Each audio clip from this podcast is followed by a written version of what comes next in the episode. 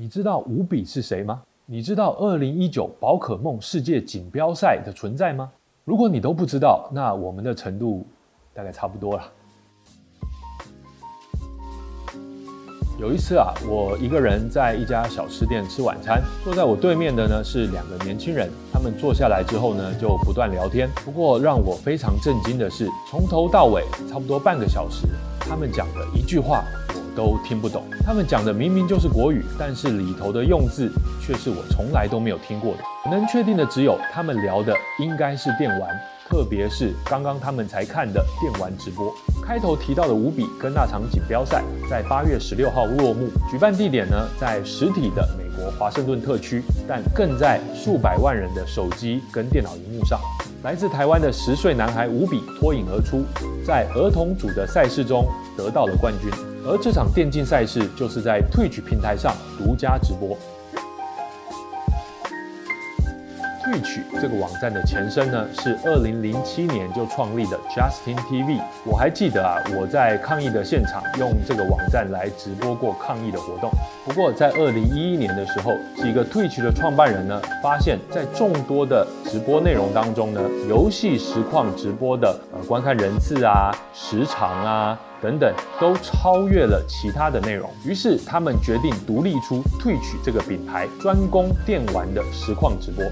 亚马逊注意到了这个网站的成长，于是呢，在二零一四年的时候，用了九点七亿美金收购了 Twitch。目前在 Twitch 上起码有两百万个实况主跟频道，而每天上网观看直播的人呢，超过了一千五百万。游戏直播平台不止 Twitch 这一家，YouTube 跟 Facebook 也都针对了游戏族群开辟了专属的频道跟功能。微软的 Xbox 呢，也收购了 Mixer 这个以游戏直播为主的平台。最近呢，更是以高额的签约金拉走了原本在 Twitch 上有最多人订阅的游戏实况主命甲。掀起了风波。另外，中国、韩国、日本以及台湾也都有众多玩家支持的本地平台，例如由腾讯投资，七月的时候在美国纳斯达克上市的游戏直播平台斗鱼。尽管如此，Twitch 仍是游戏直播领域的龙头，也是你热爱游戏的孩子最有可能流连的地方。而你对它的不了解，正是你现在该多了解它一点的原因。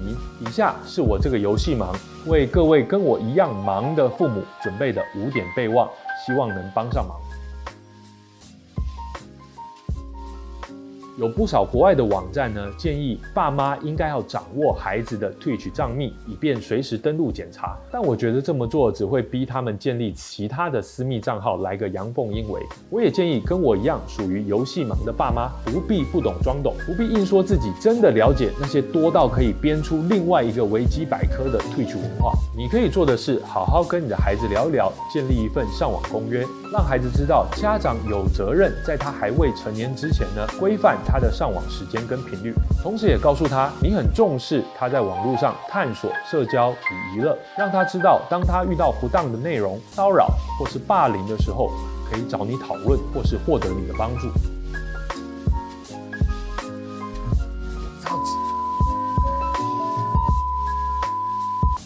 玩游戏嘛，难免激动，有时候呢也忍不住问候各方大德。我自己啊，小时候只是玩玩任天堂的马戏团，被火圈烫到呢，都会骂脏话了，更何况现在那么多更火爆、更刺激的游戏。Twitch 上的电玩实况组呢，就像是真人秀，内容无法预测，也无法控制。你的孩子可能只是上 Twitch 去看别人玩游戏，或是交朋友，但是脏话、暴力以及色情内容都可能在这里头出现。另外，还有一个分类叫做 IRL，也就是 In Real Life 生活实况的意思。在这个类别里头的内容更是包山包海，难以预测。霸凌的问题呢，在现实世界跟网络平台上都存在。我并不认为 Twitch 上呢特别严重。不过啊，在热门的串流聊天室里头，由于观看人数过多，讯息喷发，以至于好的、坏的，甚至是伤害人的内容呢，都可能在里头出现，在当下都无法管理或是删除。尽管 Twitch 有些机制可以审核年龄或是封锁特定的字词，